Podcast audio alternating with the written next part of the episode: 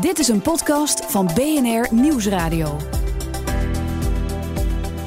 Een jaar kan heel lang duren en er kan veel in gebeuren. Ophef, evenementen, memes, nieuws. Alles volgt elkaar zo snel op dat overzicht houden lastig wordt. Misschien voelt 2018 wel als vier jaar. Aan het einde van het jaar kunnen er lijstjes gemaakt worden en glazen bollen afgestoft over wat er gaat komen. Bij het FD doen ze het net anders. Daar duiken ze de wereld in van het FD Eindejaarsmagazine. De wereld in 2019, waarin we terugkijken en leren van het afgelopen jaar en vol kennis het nieuwe jaar ingaan.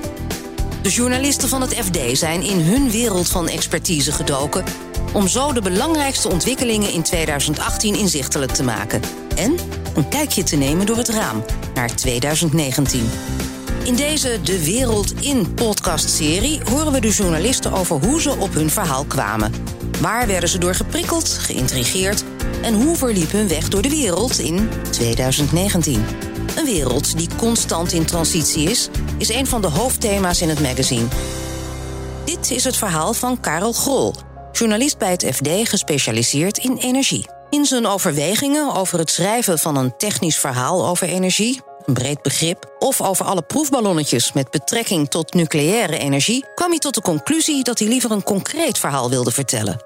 Wat is energie dan? In dit geval is het ook gewoon heel erg de energietransitie. En energietransitie is ook een heel lelijk woord, maar dat betekent dat we eigenlijk gewoon van steenkool en gas en olie moeten we naar wind en zon. De trend van betere en goedkopere zonne- en windenergie is al een paar jaar geleden ingezet.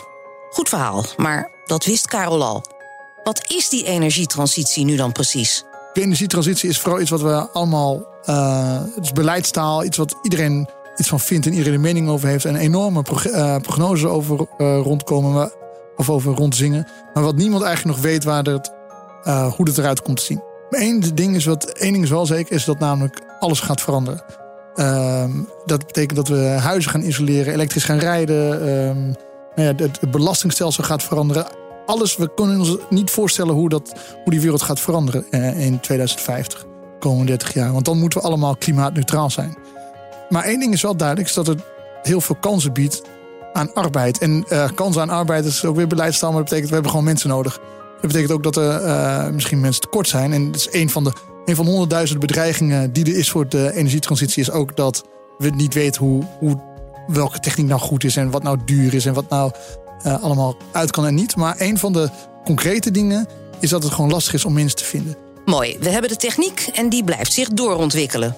Groenere energie, veel meer bronnen die energie gaan gebruiken. Energie zorgt voor energie, levert energie. Nu onderzoekt Karel energie sectorbreed, van groot naar klein. En zijn oog viel op een jaarverslag van netbeheerder Stedin, die zich aan het voorbereiden is op wat er gaat komen. Een van de verwachtingen is dat er veel meer elektriciteit moet komen. Dus die uh, kabels, daar moeten meer kabels worden, of die moeten verzwaard worden, of die, dat moet allemaal worden, uh, dat, uh, gerenoveerd of uitgebouwd, et cetera. Dat, zijn allemaal prognoses en daar wordt nu al wel in geïnvesteerd en gehandeld. Stedin is een zo'n bedrijf die, netbeheerder heet dat, is een zo'n bedrijf die de kabels heeft. Die zei, we zoeken veel mensen en we zoeken ook uh, zij-instromers en uh, statushouders. Dus asielzoekers, dan kom je uit Syrië of Eritrea en dan hopelijk heb je wat technische achtergrond en dan kan je eigenlijk instromen om kabels te uh, leggen en uh, te monteren, et cetera.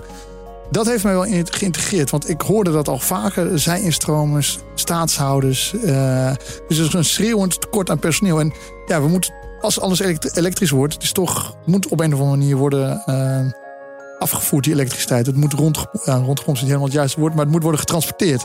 Dus toen dacht ik, ja, nou, dan, we hebben het er wel heel veel over. En het, uh, er zijn ook netbeheerders die zeggen van, goh, uh, we komen niet meer uit met onze investeringen. Er wordt ook gezegd, ja, misschien krijgt de hele energietransitie krijgen we niet rond, omdat er gewoon te weinig mensen zijn. Dat is nu al een actueel probleem en dat zal volgend jaar een actueel probleem zijn. En het jaar daarna en het jaar daarna, et cetera. De techniek is het probleem niet. De windmolens draaien en de zon schijnt achter de wolken. Voor Karel dus de vraag: wie is dan de oplossing voor de actuele problemen en die van de toekomst? Um, toen heb ik heb ik gewoon zo'n bedrijf benaderd en heb ik gezegd: Goh, jongens, hebben jullie.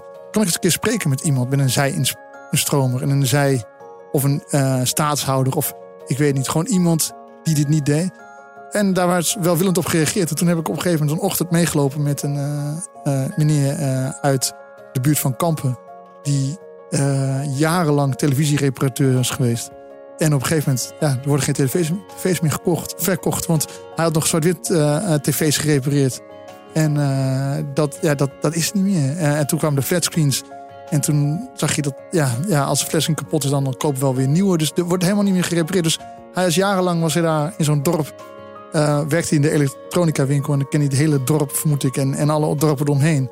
Omdat iedereen die televisie wilde kopen of iets daar moest doen, die kwam bij hem.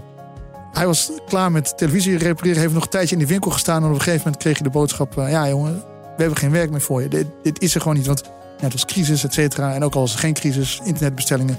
Dus deze man die kwam thuis zitten. En hij was eind 50 en had een huis gekocht. Dus zo'n beetje tricky. Wat hij nou, ja, wat moet je?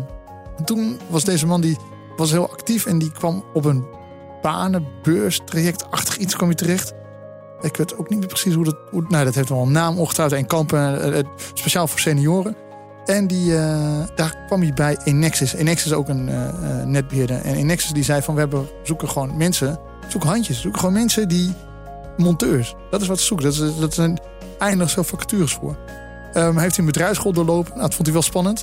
Want hij had jarenlang televisie gerepareerd. En nu um, bij, bij die netbeheerders, die doen elektriciteit en gas. Nou ja, het, uh, hij zei ook van ja, je staat wel dingen onder hoogspanning. Weet je wel? Je, ja, als een gaslek is of als uh, je klapt eruit. Er, er vallen bij die bedrijven gewoon af en toe doden. Dat vinden ze zelf verschrikkelijk. Dat is, en dat is ook verschrikkelijk. Maar dat is, ja, ja, het is gewoon risico, riskant. Dus dat, hij vond het wel spannend, maar hij uiteindelijk. Hij, moest ook voor het eerst in misschien wel 40 jaar weer naar school. of 30 jaar. En ze had wel een aantal jaren rechtop in bed gezeten om te denken: van kan ik het allemaal wel?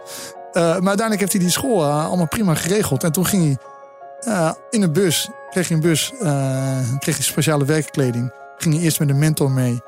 Um, en werd hij zo slimme metermonteur. dus hij heeft in Kampen, heeft hij de afgelopen jaar, volgens mij, misschien wel twee jaar, heeft hij duizenden, gewoon adres naar adres, steeds een meter van de muur, meter eraf, meter af, meter op. de, buren, de buren, meter af, meter erop, et cetera. En nu, nou ja, dus, dus hij is gewoon monteur. En dat, hij heeft dus een. Hij, je zou zeggen dat hij in een hoek van de arbeidsmarkt televisiereparateur in de provincie. Meer kansloos. Kansloos tussen haakjes. Uh, maar dit is natuurlijk wel zo lastig. En hij heeft gewoon zich omgeschoold en hij heeft nu een baan.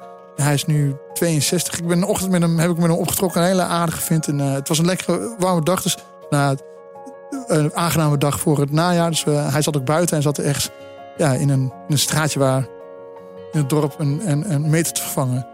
En uh, nou, dat, hij liet mij zien wat hij deed. En hij was heel tevreden. Hij had gewoon een bus, had een baan, had een toekomstperspectief. En hij kan dit, als hij het goed doet, hij, hij had ook weer nieuwe monteurs uh, had bijgeschoold. Dus hij was, hij was alweer, hij was nauwelijks nou, drie jaar bezig. Hij was alweer mentor geworden van andere monteurs. Dus had echt weer gewoon een, een, een leven terug. En hij was hartstikke tevreden. En dat bus, baan, inkomen en perspectief om dit ook tot zijn pensioen te doen. En misschien wel daarna nog. De energietransitie is de toekomst. Dat was wel duidelijk voor Karel. Er liggen dus wel volop ja, kansen als je ervoor open staat. Ik ben zelf helemaal niet technisch, dus ik vermoed niet dat het voor mij weggelegd zou zijn. Maar um, wat ik maar wou zeggen met het verhaal is dat het. En dit is ook de energietransitie. Want als we dit soort mensen niet krijgen, um, dan kan het best wel eens vertragen. Of dan kan het misschien überhaupt niet doorgaan. Dat we zijn natuurlijk nog helemaal aan het begin van die hele transitie. Dus in die zin moet ik daar ook niet te veel uh, zeg dat, uh, de noodklok opluiden, als zoals ze het noemen. Maar het is wel hartstikke belangrijk. En dit is wel waar alle bedrijven, en het, zij zijn netbeheerders, maar ze concurreren natuurlijk ook met bouwers, met aannemers, met, met ander technisch personeel. Dus iedereen loopt tegen, daartegen op het gebrek aan technisch personeel. En dat is voor alle thema's dat een issue. Ik kijk even kijk uit het raam en ik zie een bouw gaan. En daar zijn ook, hebben ze ook mensen nodig. Nu is Karel niet alleen niet technisch, ook de arbeidsmarkt is niet zijn expertise.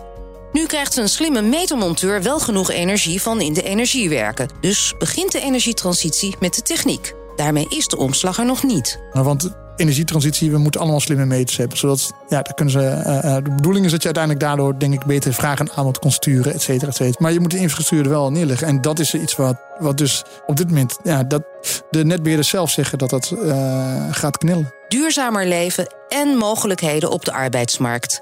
De energietransitie klinkt als een wereld vol mogelijkheden waar we allemaal beter van worden. Toch merkt Karel dat het heel lastig is om goed voor ogen te hebben waar we staan, wat we bereikt hebben. Uh, ik vind het heel moeilijk te zeggen, omdat het is, valt zo moeilijk te meten. We hebben in die zin wat we hebben bereikt, we hebben meer subsidie dan ooit gegeven aan, uh, gaan we geven aan uh, zon. Dus het hele platteland verandert. Maar we hebben nog steeds heel weinig duurzame energie. Dus het is, maar dat kan ook niet zomaar veranderen. Het is meer, maar het is nog steeds veel te weinig. Ik denk dat we dat hebben. Dit zal afgelopen jaar was het volgens mij 6 over 2017, in ieder geval rond de 6% duurzame energie. Nou, dat zal dit jaar ook zo zijn. 2018 en 2019 misschien ook. Dus uh, pas in 2020 komen de eerste grote windturbines, uh, de windparken op zee. Die worden dan operationeel. Dus dat is over twee jaar, misschien over drie jaar. Nou, eentje zal ook nog niet heel veel uitmaken. In 2023 moet volgens mij 14% duurzame energie zijn. Nou, dat als alle wind op zee plannen, als er dan over, dus dat is over zes jaar, vijf jaar, zes jaar. Als er dan, halve, ja, als er dan een paar enorme windparken zijn. En we gaan hier nog veel meer zon doen. Dan zou het wel kunnen halen. Maar dat is dus op dit. Uh, dat, zijn die, uh, dat zijn grote slagen. En die slagen maken we uh, nog, nou, nu nog niet. Maar wat dan wel? Hoe gaan we de transitie in 2019 verder doorzetten? Handjes, beleid, subsidie, Zeker, ja, maar de, en de handjes hebben we er zeker voor nodig. En dat is inderdaad wel, dat is een van de. de op een gegeven moment is al er um, misschien wel genoeg subsidie zijn, maar niet genoeg mensen om het aan te liggen. Dat is, is een reële, reële bedreiging. Overigens wordt dan ook weer gezegd, ja, maar dan zijn er alweer slimmere apparaten. En dus het is ook, is ook niet gezegd dat het het is waardoor het, uh, het gebrek aan personeel, waardoor het het frustreert. Maar um, het is wel een, uh, ik denk, of wat ik hoor is dat het een, uh, een reële bedreiging is. Het, ik was bij Energy, de, uh, de moederbedrijf van Essent, eerder dit jaar. En die zeiden ook van ja, geef ons uh, vier HTS-klassen en ze kunnen allemaal aan het werk. Of vier, uh, ja, en het waren niet alleen, niet alleen in de hoge segment of weet ik veel, en MTS. Gewoon ook gewoon mensen die inderdaad zonnepanelen op dagen kunnen leggen. De, de, gewoon mensen die handig zijn. In het FD-magazine De Wereld in 2019 kun je het uitgebreide verhaal van Karel Gol lezen. Maar ook welke omslag de burgemeester van Parijs wil bewerkstelligen in 2019. De wereld in transitie is één van de thema's die belicht worden. Mens en machine, het gebruik van ruimte, duurzame energie en frisse lucht. Wil je meer weten over hoe de journalisten en experts op hun verhaal komen? Luister dan een van de andere afleveringen in deze podcastserie via bnr.nl slash dwi19 of in je favoriete podcast-app. Echt alle verhalen, inzichten en achtergronden die je nodig hebt in het nieuwe jaar zijn vanaf 8 december te lezen in het FD-magazine De Wereld in 2019. Meer informatie vind je op fd.nl